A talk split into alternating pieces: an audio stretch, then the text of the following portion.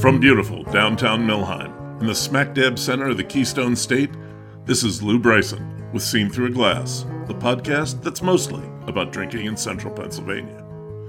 Welcome to episode 13 Pennsylvania Cider. I wasn't planning to do a cider episode till the apple harvest this fall, but I found myself at a York County cidery recently, and one thing led to another, so here we are, doing cider as the apple trees are just in bloom. Call it spontaneity. Before we get to the appley goodness of cider, though, there are some temporary changes coming to the podcast and to my life, and I wanted to let you know what to expect.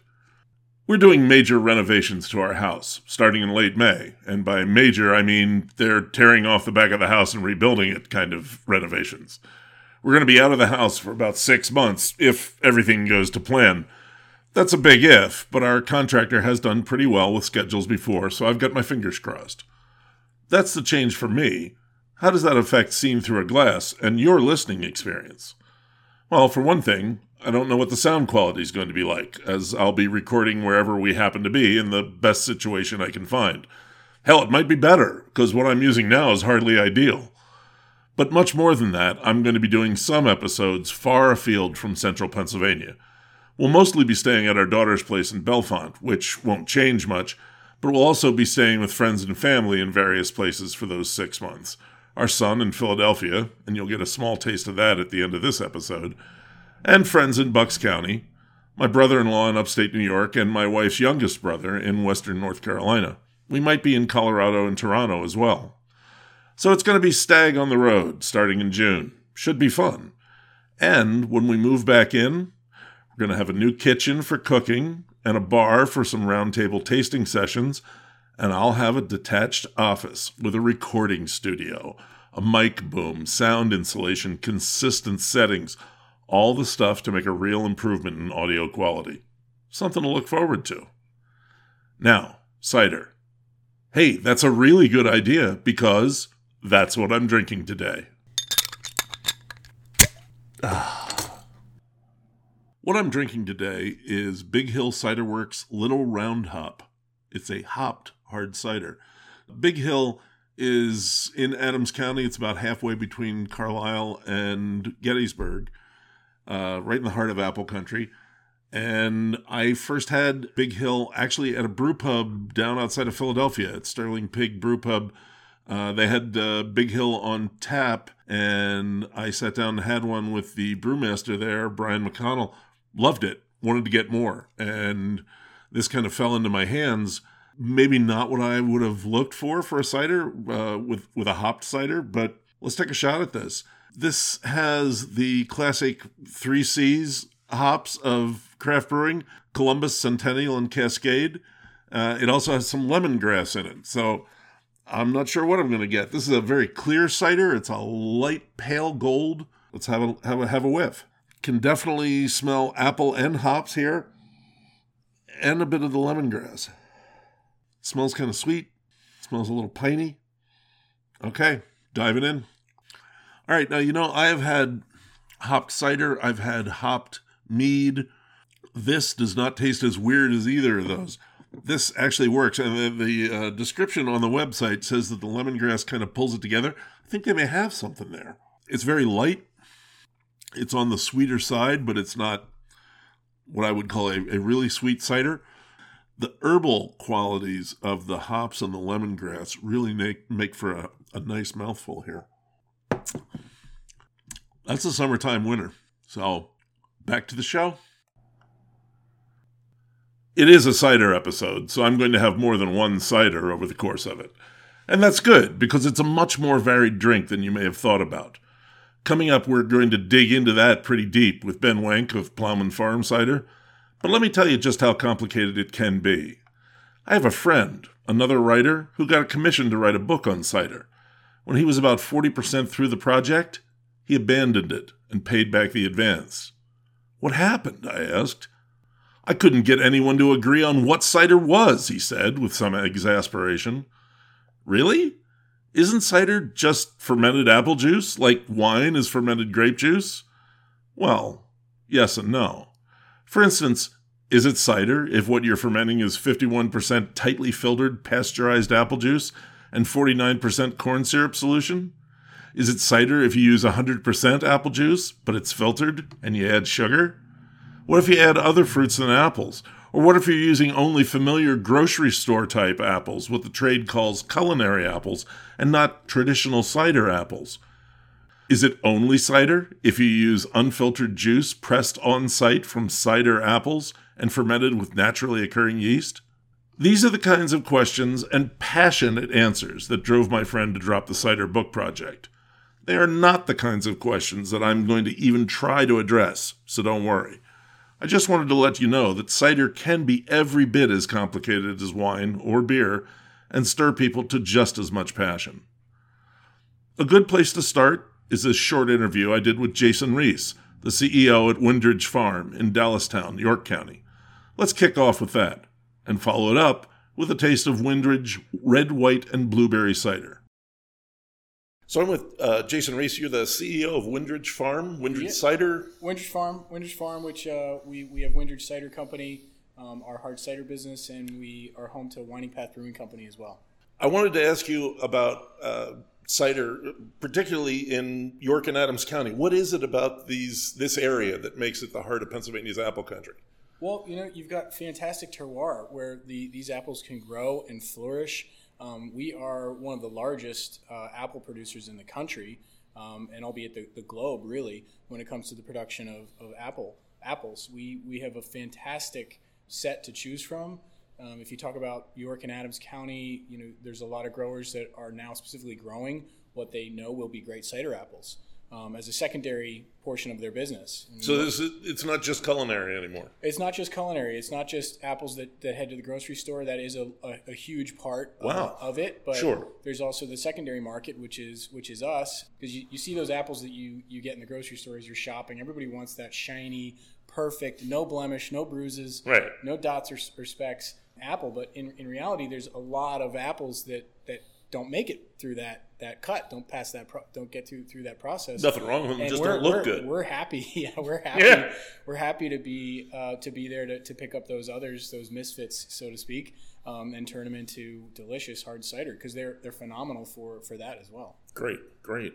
How do you get started on something like that? What, I mean, you haven't been making cider forever. No, we haven't been making cider forever. The business was was built on on cider. Our original cider and then our core brands, our black cherry, our cranberry, they have been around since day one. Um, Dr. And day one was day roughly? one was roughly 2013. Okay. Or so September of 2013.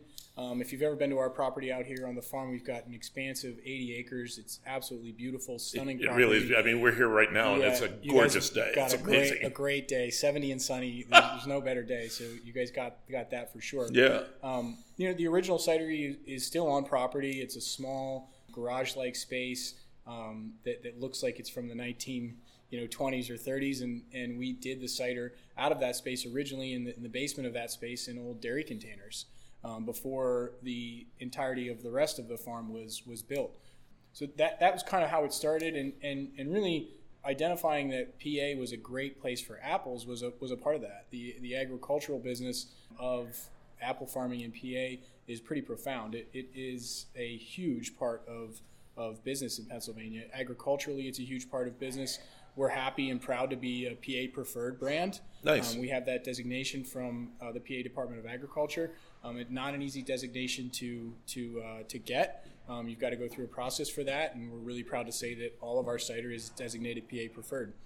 Dr. Groff, who is the founding member of, of Wyndridge Farm, was an orthopedic surgeon in the area, but he grew up in farm country in um, in Lancaster in Lancaster County. Okay. He grew up a dairy a dairy farmer. His father was a dairy farmer, so he's always been really close to agriculture in, in Pennsylvania. Oh, that's cool. Um, and you know, it was only by accident that uh, he was hit uh, by a motor vehicle uh, in a crash and broke his spine, uh, and ended up in the same surgical room that, that he practiced in as an orthopedic surgeon um, oh. to, to get fixed. And ultimately decided that he was going to move on from medicine and medical practice.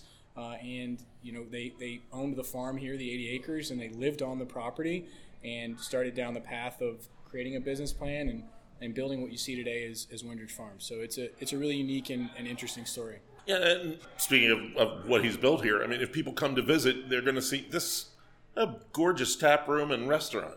Yeah, gorgeous tap room and restaurant. We we like you mentioned it at the at the start. We do both beer and cider. We do it out of the same facility. We have an excellent team here that is able to craft a lot of different varieties. I mean, if you sit down at that bar and you're thinking you're only going to come here and be able to find hard cider, you're not a hard cider drinker. You're, you're mistaken.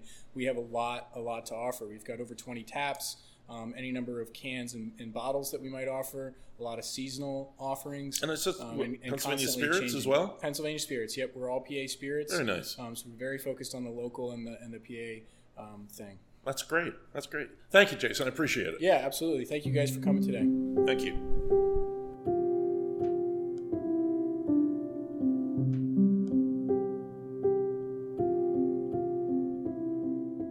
So another thing I'm drinking today is the Red, White, and Blueberry from Wyndridge Cider Company. They're in Dallastown, Pennsylvania, in York County. And we're going to take a taste of this. This is a, uh, a cider that is co fermented with blueberries, they said. Uh, Wyndridge is a large operation, uh, relatively speaking. They don't grow all their own apples, they, uh, they source them locally. Uh, not sure about the blueberries, where they're coming from, but it is a uh, a gorgeous reddish purple. So, uh, not a whole lot of aroma. What's there is um, kind of like crushed blueberries, that uh, maybe a little bit of skin tartness. Mm. I kind of like that blueberry feel. You know, I had a a blueberry cider I liked at 814 cider outside of Bellefonte, I think uh, Shingletown they are. And this is kind of reminded me of this. Uh, they let's say it's semi-sweet on the can, and it is not a bruisingly sweet cider. It has more body than some of Wyndridge's other ciders that I've had. I actually like this. I think the blueberry and the apple are making a good mix here. Mm. That's good. I have to be honest, I wasn't nuts about Wyndridge's original cider. It was kind of thin and sweet. And I mean, there's a place for that. Like over a glass of ice on a hot day, but I don't think it is a cider I would reach for. I would have more of this. This is not bad. So that's the Wyndridge Red, White, and Blueberry. Maybe a, uh, a July 4th sip. I did get a chance to try some of Wyndridge's other ciders when I was there, and some of their Winding Path beers, too. The New England Gale cider was a 9 percenter that was almost heavy and packed with flavor. You might want to pay them a visit too, because the food was excellent. I left Wyndridge that day with the sun shining brightly and struck off into the countryside toward Adams County. I was headed to Plowman Cider, and they are deep in the hills. As I rolled down the roads, I realized that there were orchards everywhere. Adams County produces 70% of Pennsylvania's sizable apple harvest. There were hills covered with ranks of trees, some young saplings, some gnarled older producers. Trees surrounded houses. There were even small orchards right in the middle of towns, between two houses. What I didn't realize at the time was that some of those new trees were something very different traditional cider apples, not the red delicious and honey crisps that we're used to seeing. These were apples with names like Newtown Pippin, Brown Snout, and Foxwhelp, and they are not anything you'd want to eat. They can produce a cider that is much more like some of the more uncompromising craft beers, though. Challenging, complex, even bitter, and not at all like the sweet and semi sweet ciders that make up the majority of ciders sold in America. I've seen what happens when people get one of these ciders expecting a fun drink with the sweet or lightly tart flavor of familiar apples. It's like the bitter beer face in old Keystone Light commercials. There are clear differences between those sweet ciders and bitter tannic traditional ciders, and again among the ciders from the Spanish or Norman traditions. These differences have to be acknowledged and explained to the drinking public. They are no more or less real and definite than the differences between light beer and IPA, or between IPA and kettle sour beers with added fruit puree, or between Pinot Noir and the sweet wines that are so popular at Pennsylvania wineries. Ugh, too much thinking. I need a drink. Ah. Another cider I have to drink today is Jack's Pressed On Site Hard Cider Original. Jack's is produced by Atomic Dog in Gettysburg, Pennsylvania. And they do say all apples are pressed on site. Jack's in the glass is uh, a nice gold color. Looking at it against white, uh, there's actually some some depth to the gold there. It has a very crisp, uh, sharp aroma to it of of apples, like when you bite into a, a, a not overly sweet apple, kind of like a Granny Smith. Let's try that. You know, it almost like it has a greenness to it. I would have to guess that these are culinary apples. I mean, this is a. It's not a sweet cider, but it's a. It's definitely a, a semi-sweet. Uh, there's not much not much cling on the end of it, which is good. It breaks clean. There's a deeper tartness in the middle, which is kind of interesting. It's almost herbal, but it's uh, it's kind of welcome. That said, there's not a lot of challenge to this cider. This is a this is a fun cider, which God knows we need more fun in the world. I'm not sure I would call this a craft cider. Uh, this is a this is a six pack cider. Mm. Not bad for what it is. It is a uh, it's a can, five and a half percent. Okay, Jack's pressed on site, hard cider.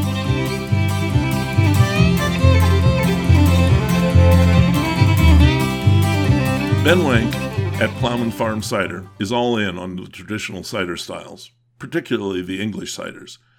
He steered his family in that direction about 10 years ago, and they embraced it. Plowman ciders are sold in 40 states, and there are almost that many varieties of them. They have barrel aged ciders, single varietal ciders. I really enjoyed the Stayman Wine Sap, a favorite crossover apple, and ciders that are aged upwards of five years. They do add fruit, but they're fruits like quince and chokeberries. They also do a hopped cider, like Big Hill, called Lummox. They also make an apple and cherry based vermouth called Plenum that I'm looking forward to trying in a Manhattan.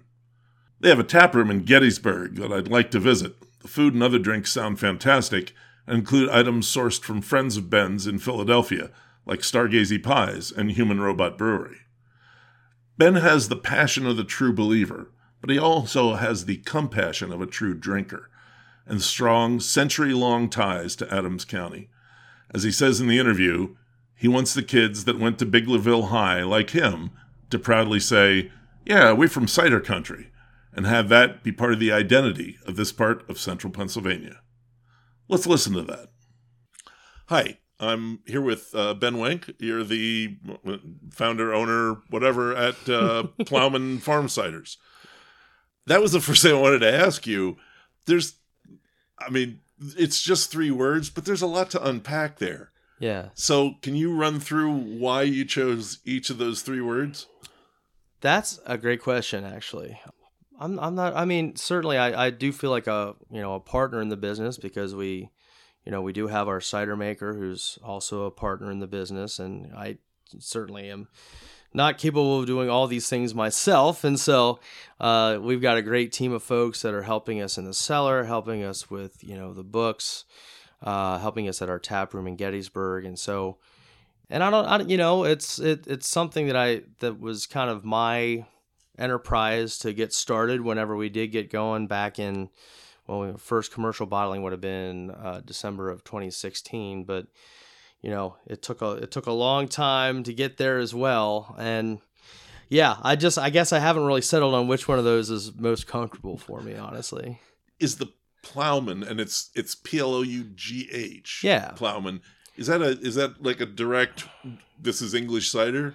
Um not really. It's it's uh, a couple things that I liked about it, and and you know it was a very circuitous route to get to that name. There was a whole bunch of different ideas and things that got blown up by other national brands and along the way. But oh, we finally, okay. We finally settled on on Plowman. I liked it because it tied us to the land mm-hmm. first and foremost. Yeah, it because, really does.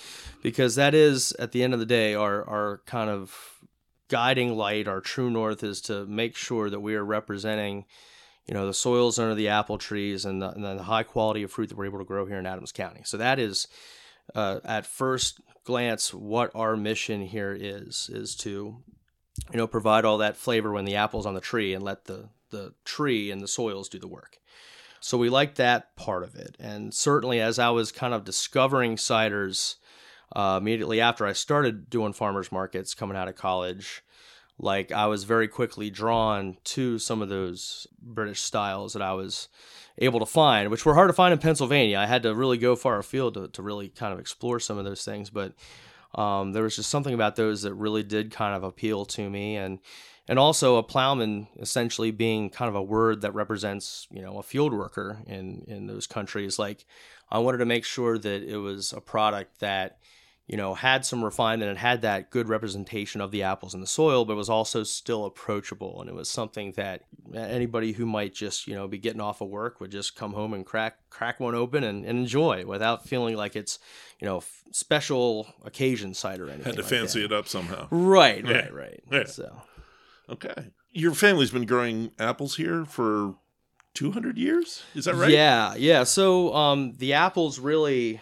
in earnest since uh, about 1963, 64 as the main focus of what Okay. we do here on the farm. And we do have, you know, family history that apples were a part of a for-profit part of the farm going back closer to the turn of the century.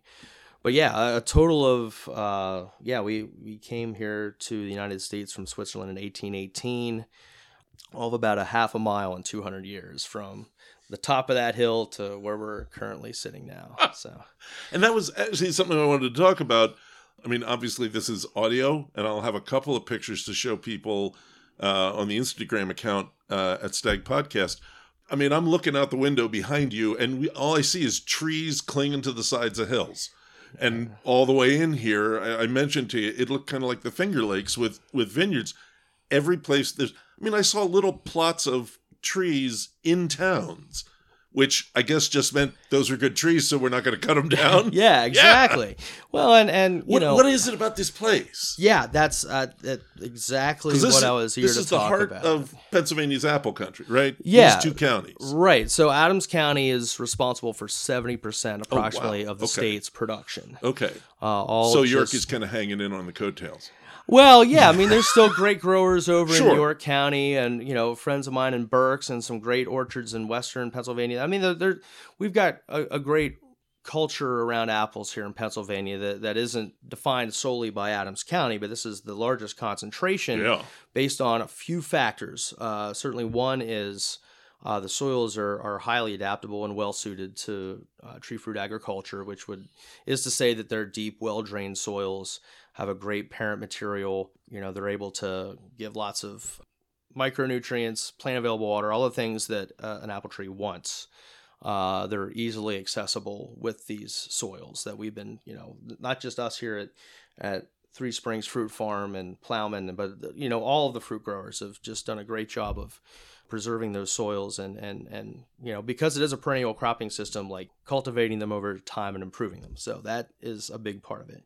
Uh, the second is those hillsides that you reference and this is especially important as you know we're, we're sitting here like as the bloom season is starting in adams county all those hillsides provide air drainage So it is like the Finger Lakes. yes I'll be dead. yeah. Okay. So the air drainage is really important as we're getting closer to bloom time because, you know, generally we're planting on those hillsides and not in the creek bottoms. And so when that air is the coldest, that's going to be sinking down to the bottoms of the hills where the, the trees aren't planted. mm-hmm.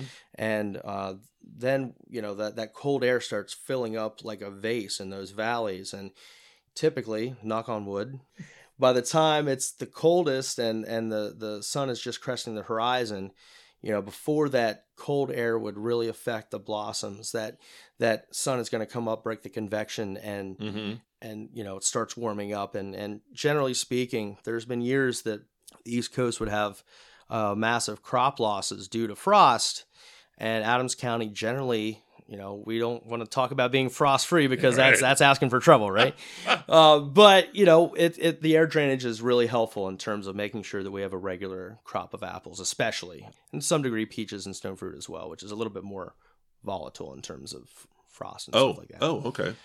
And and we were just talking earlier something I didn't really the the apples bloom later than those other ones? Yeah, yeah, that's um what, part of the reason that you know we we have more frost losses. The primary reason that we have more frost losses in things like apricots and plums is simply because they're blooming earlier, Earlier, when okay. we're likely to have that cold killing frost.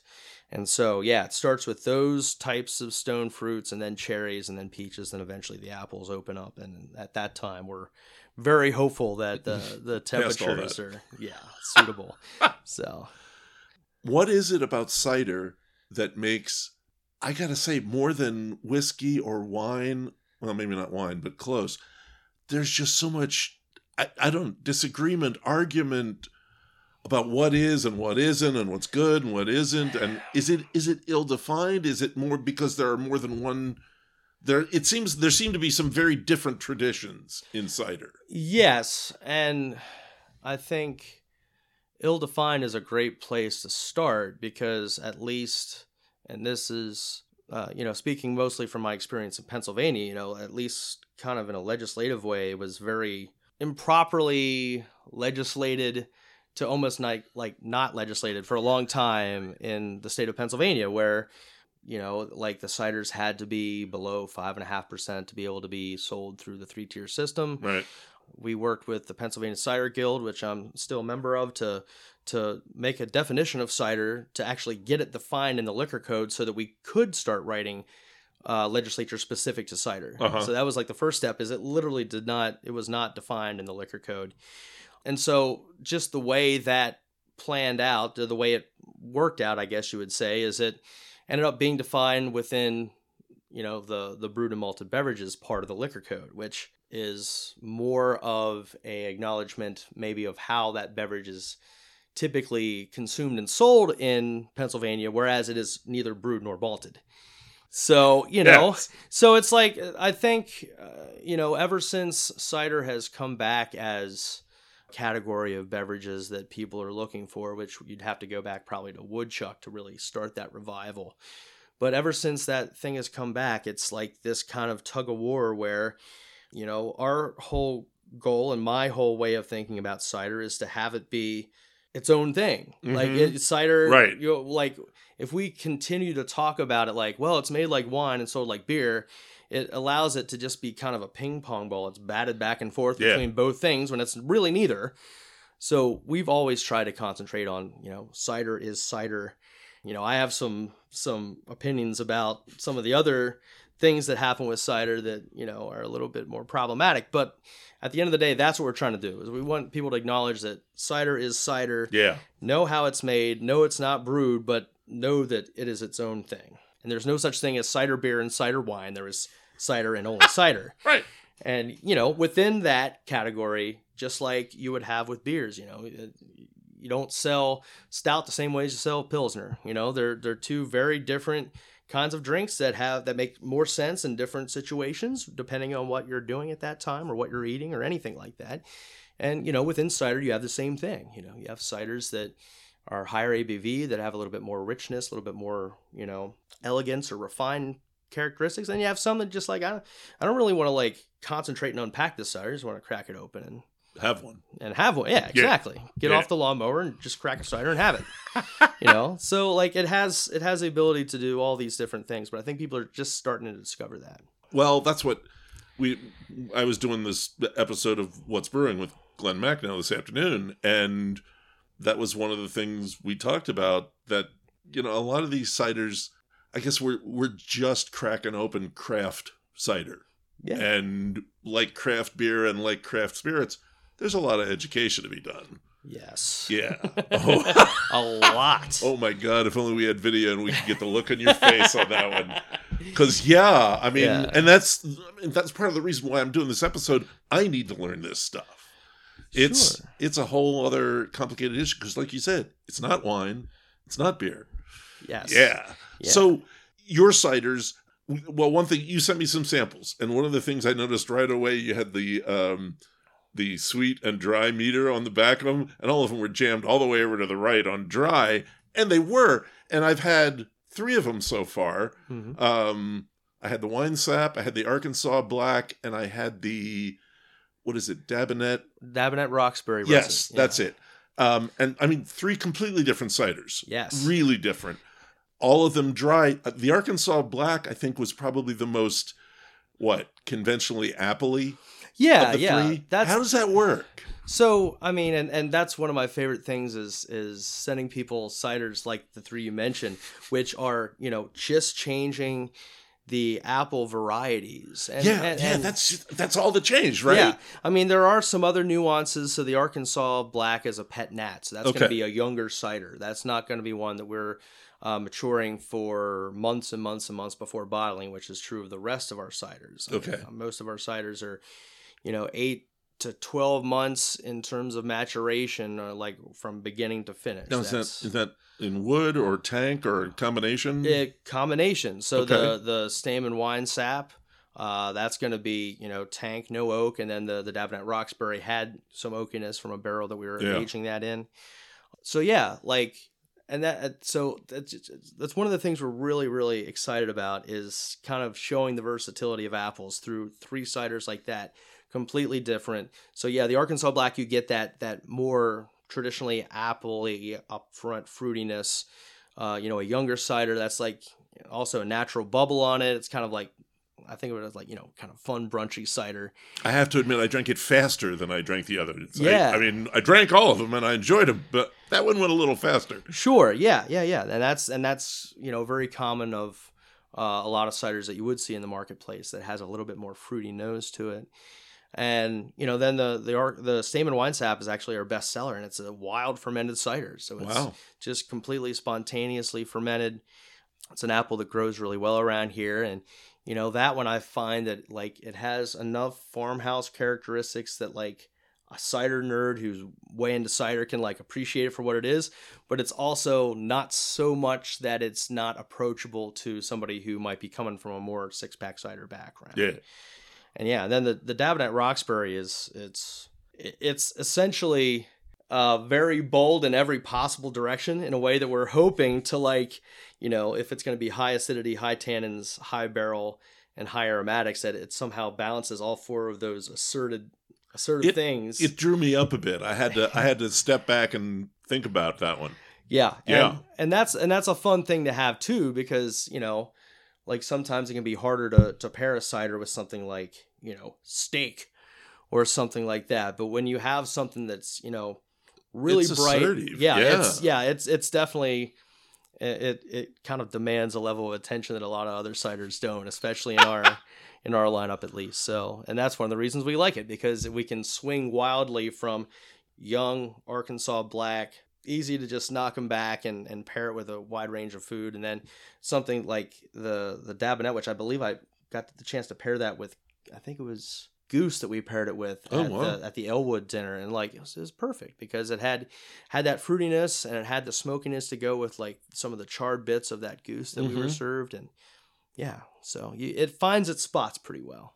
I mean, we just named what four different apples. Yeah. Have you been growing? Well, I should say at Three Springs. Sure. Have those apples, kind of apples, been grown all along, or is it a fairly new thing? Uh, It's a new thing, and I'll give Steve Wood some credit. Steve Wood um, owns Farnum Hill Ciders up in Vermont. Oh yeah, And I was watching the Botany of Desire documentary on PBS. I just read the book by Mhm. Michael Pollan. It's a great book.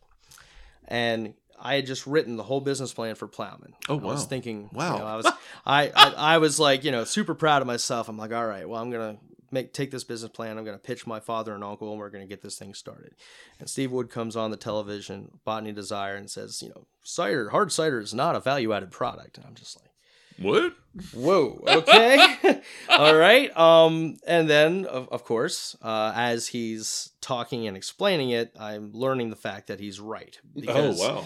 Because you know, if you're gonna make the best cider that you can, like you can make good cider from a lot of different kinds of apples, but it is my opinion and Steve's opinion as well that the best ciders will be made from uh, apples that are cider specific varieties. Okay. And so these, uh, the same way people think about wine grapes and stuff like that, you know, there there exist these apples that are bittersweet and bitter sharp in character that you can't. Nobody's gonna know. pick one up and eat it. Yeah, you're not going to snack on it. You can't make pie. You can't make apple butter. All the things you can do with apples, Um, these are like unitaskers, right? They are to turn into alcohol and nothing else. Right.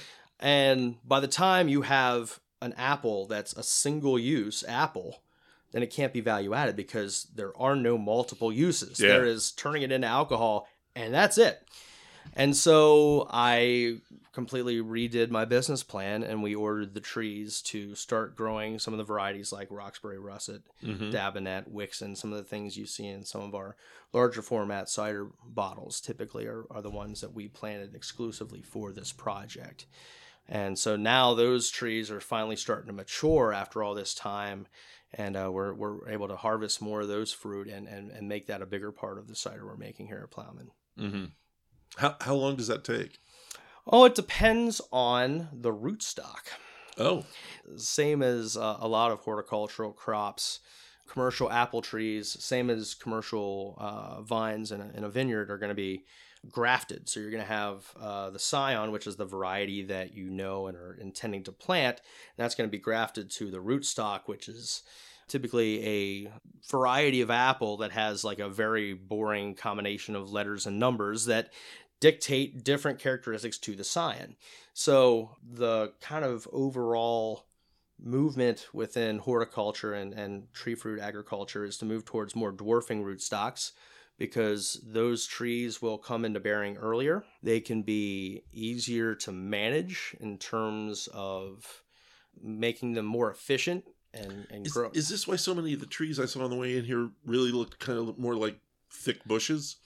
Well, so those with the the thicker ones are going to be like the older style of trees, the, the oh, oh, semi dwarf. So okay. you can actually kind of see an example of both right out the window. If you look out that window, beside uh, the house I'm living in is a block of gold rush trees that are on a dwarfing M9 rootstock, and that requires a trellis Ah, to I support did the see some of those. Okay. Yeah, and so then you're able to plant more trees per acre. You plant them closer together, and they, you know, you're investing a lot more money up front.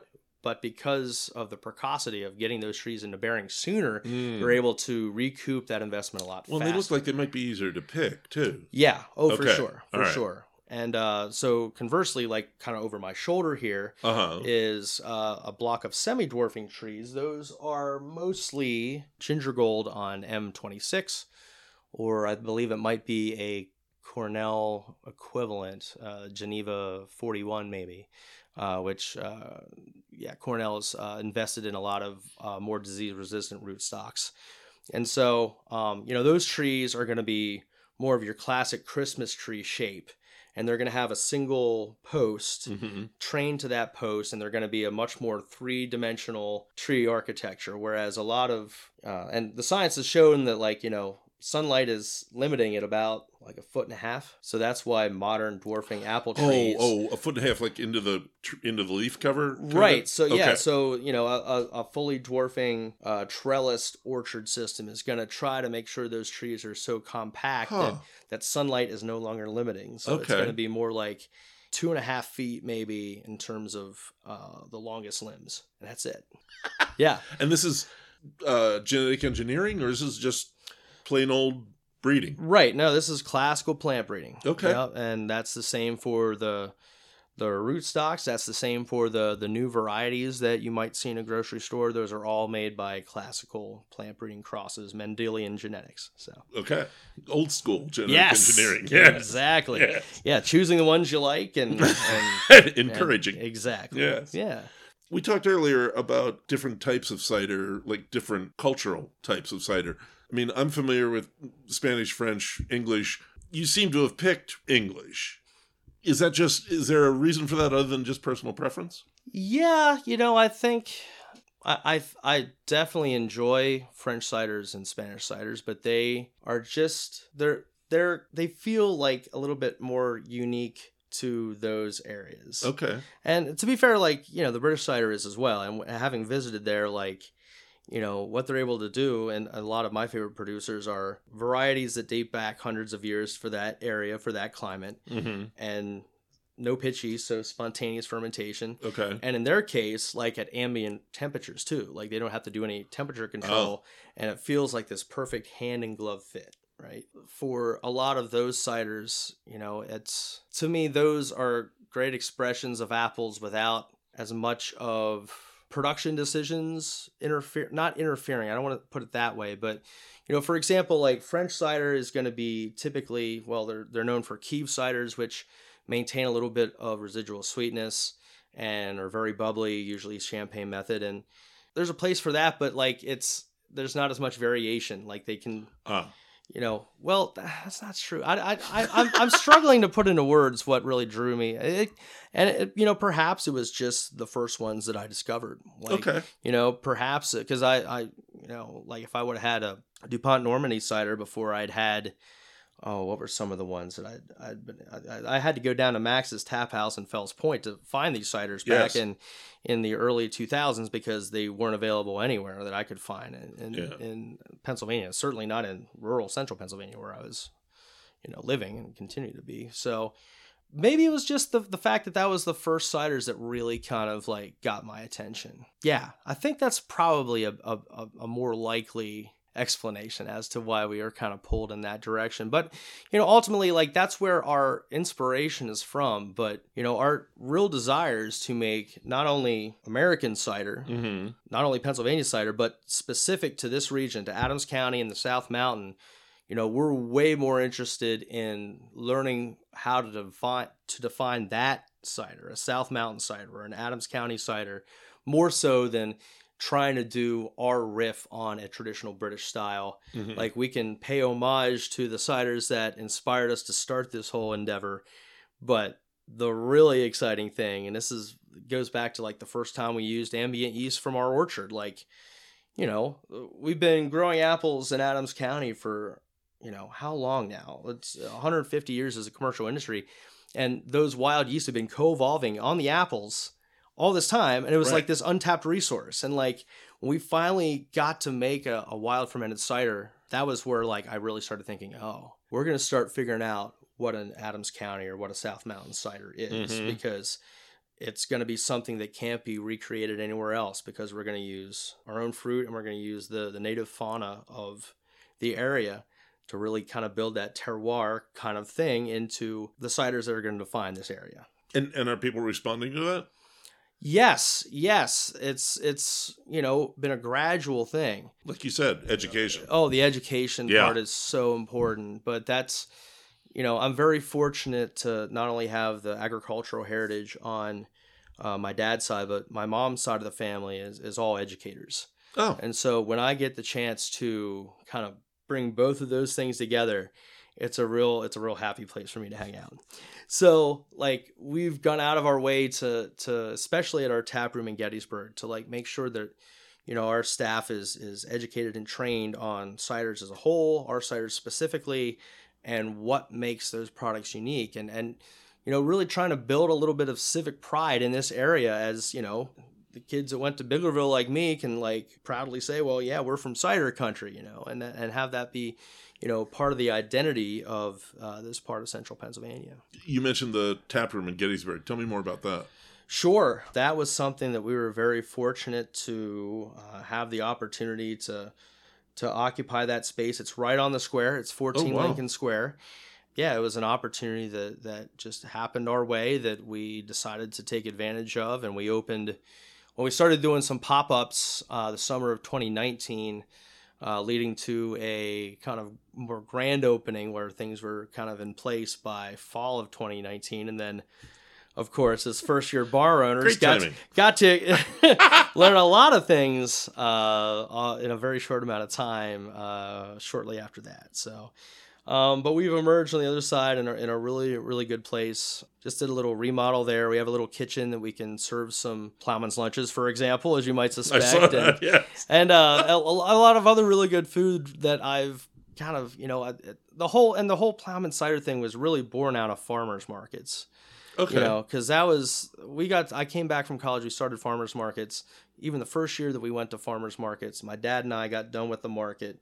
We decided to go to the Dark Horse Tavern, as it was at the time, which is right there in Old City on Second Street, right behind our market stand. It used to be the Dickens Inn way back in the day. Oh, okay. And that was the first time I had a strongbow. And I had never had a cider that wasn't woodchuck. A lot of people like woodchuck, and I'm not, you know, it's just stylistically, that was too sweet for me. Right.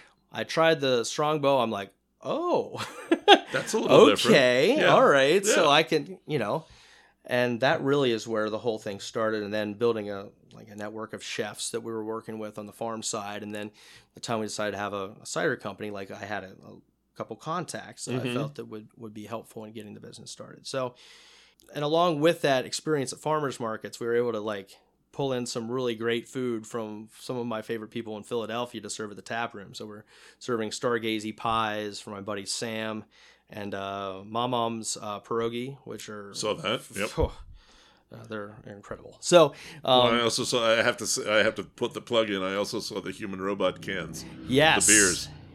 Love that. My son bought a house a block and a half from there, and I'm just Ah. very happy about that. nice and and the great folks, great beer, Yeah. and yeah, and we, we have a great relationship with those folks, and yeah. And that's the other fun thing is, you know, as we're going out selling our cider, we're able to make some relationship with with some really great breweries, and you know, we bring in beer from Philadelphia, Ambler to stunned at the array of beers you have. Yeah. yeah. Pittsburgh, Yeah. our very friends cool at- stuff. friends at uh Cinderlands. They're they're commonly featured on on draft as well, and of course some some friends of ours in Central Pennsylvania as well. Mhm. So Say people came down to Adams County during apple harvest. Are they going to see? I don't know anything special. Are there Well- events? Is there? oh yeah, Okay. So we have the National Apple Harvest Festival right here okay. in in uh, Arendtsville, uh, which is just down the mountain from where we're sitting here at Three Okay. Springs, and that's uh, consistently the first two weekends in October, and it draws lar- large crowds from all Okay. over, and um, really well run event. You know, it's a it's a little bit like kind of you know that Bubba Gump shrimp thing of apples. Like you can get apple pretty much anything there, which is really fun. You know, and, and we do have uh, our local cider makers, us and Big Hill and Reid's, and a few others that, that set up and sell cider, and you can walk around with a beverage and enjoy the, fe- the festival grounds and awesome. and find some great food from uh, a number of local uh, charity organizations that count on those those weekends Sure. for the majority of their fundraising, which is a nice nice part of it as well.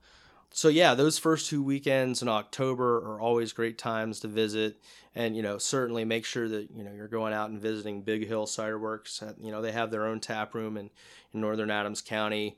Thirsty Farmer Brew Works out close to the round, the Round Barn in Lawrenceville. Reid's, yeah, it's it's it's a fun time to be visiting Adams County, and you know we always plan special things at the tap room as well for those big weekends. We have a couple extra folks Sure, in, in sure. in town, so. Nice. That's about all I have. And I mean, I thought I think we covered some good stuff here. Yeah, yeah. Well, any anytime we can nerd out on apples and science and and and cider and things like that, that's that's always a good You know, day I for do me. worry sometimes that we're uh, that I'm I'm going too far into the geek on this podcast sometimes, but I haven't gotten any pushback on that. So No, I, I've learned a lot myself. Like Okay. that's one of the things I look forward to when I'm listening to it for sure. Like that's any day you can learn something's a good day. yeah. So, All right. Well, Ben, thank you. Thank you very much. Uh, it's been a pleasure, and I, I mean, just driving around here has been educational. yeah, and it's a beautiful time now to visit us as well as the bloom starts coming out. It's a it's a pretty time Oh, yeah. in Adams County. So All right, man. Thank you. you bet. Cheers.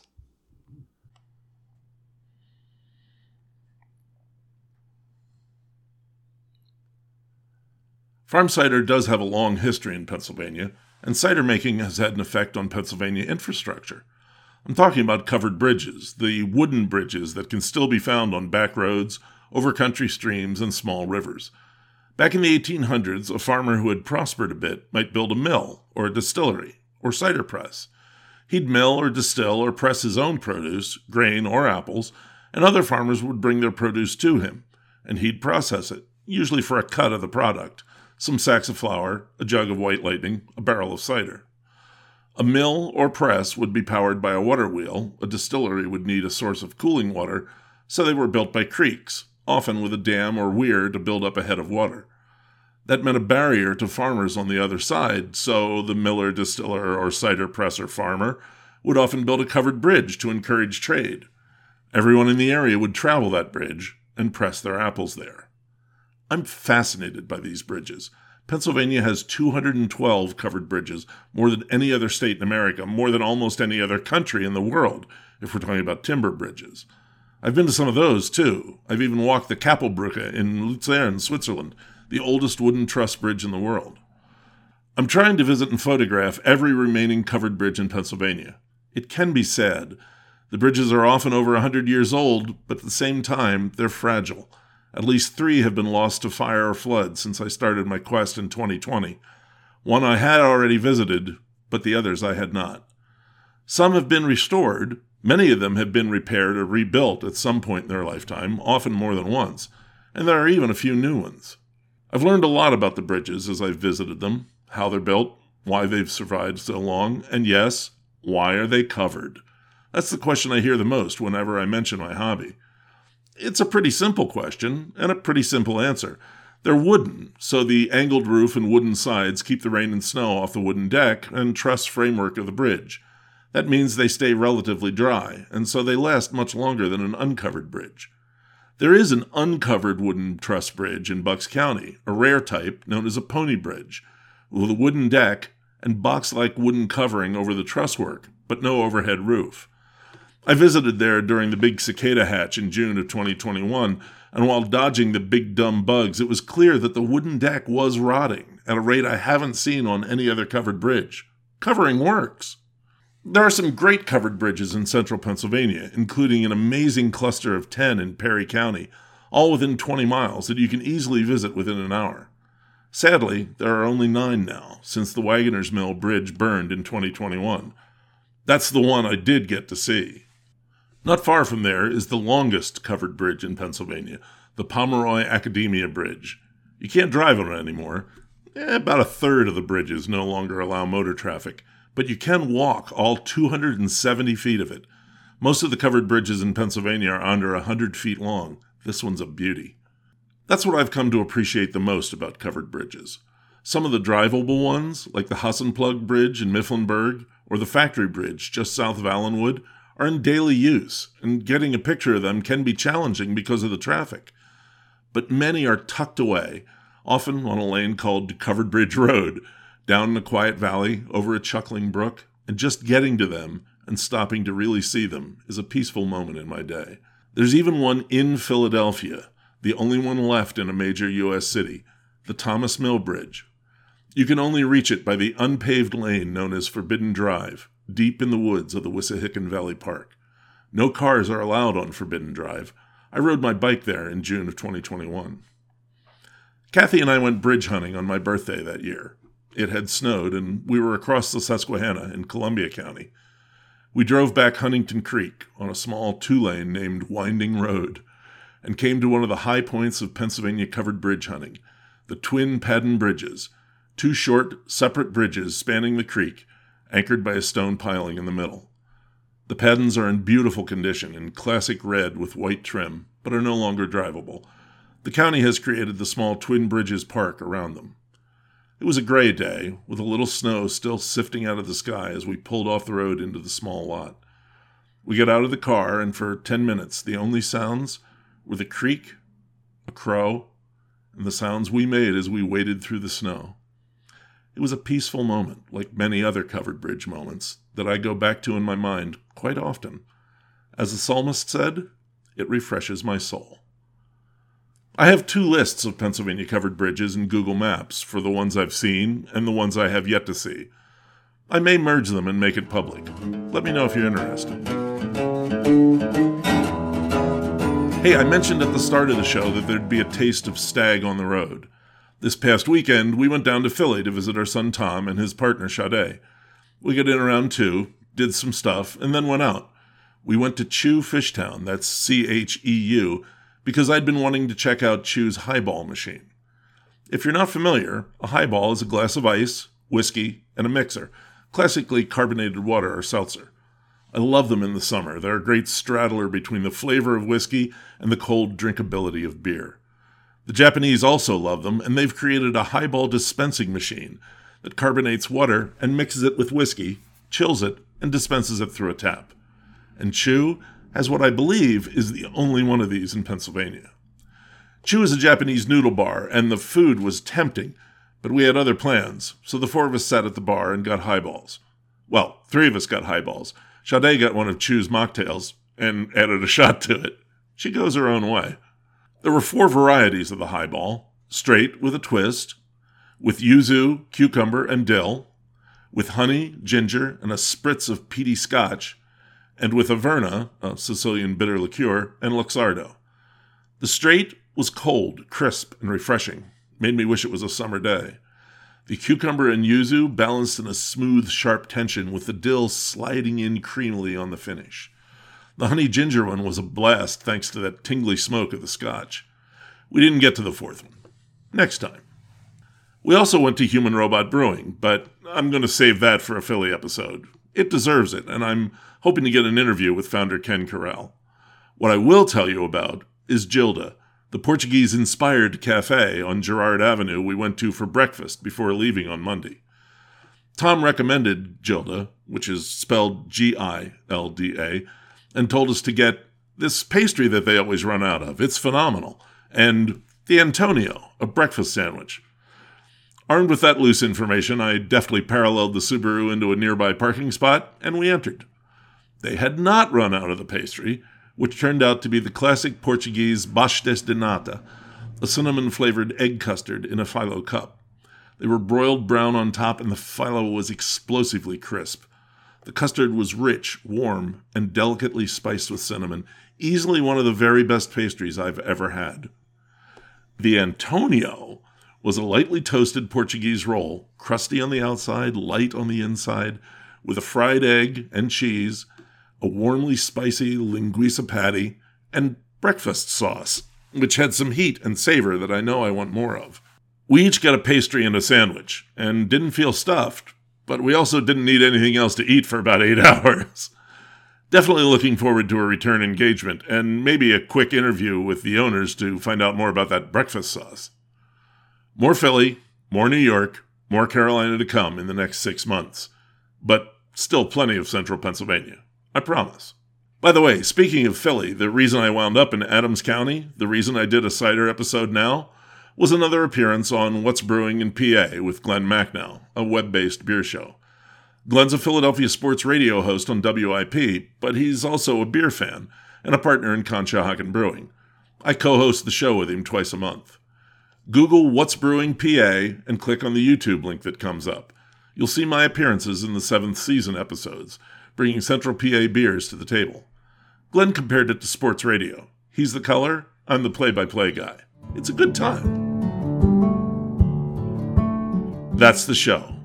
Thanks to Ben Wenk at Plowman and Jason Reese at Wyndridge for the interviews and the samples. Thanks to the folks at Atomic Dog for the Jack sample. And again, thanks to all of you for supporting the podcast. Please tell your friends. You can find pictures of cider and orchards and Ben Wenk on Instagram at Stag Podcast and on Facebook at Seen Through a Glass, where you'll also find links to the ciders I talked about and ways to contact me. Seen Through a Glass is edited by a three year old Lhasa Apso named Boodles. I have a coffee button set up at the Seen Through a Glass blog. That's lewbryson.blogspot.com and in my Instagram link tree. If you like the show, it's a way you can drop me a few bucks to help pay for tips for bartenders, gas for the Subaru, and the occasional beer. If that works, we won't have to go to advertising to keep this alive. Thanks. The next episode? Again, I have no idea. I got an episode ahead and then things with nuts, and once again, I'm flying by the seat of my pants. Feel free to let me know what you'd like to see. Someone did suggest Huntington, but I already have that scheduled for the fall for my own reasons. We'll see what happens in two weeks. Thanks for listening, and until next time, this is Lew Bryson on Seen Through a Glass from the smack dab center of the Keystone State.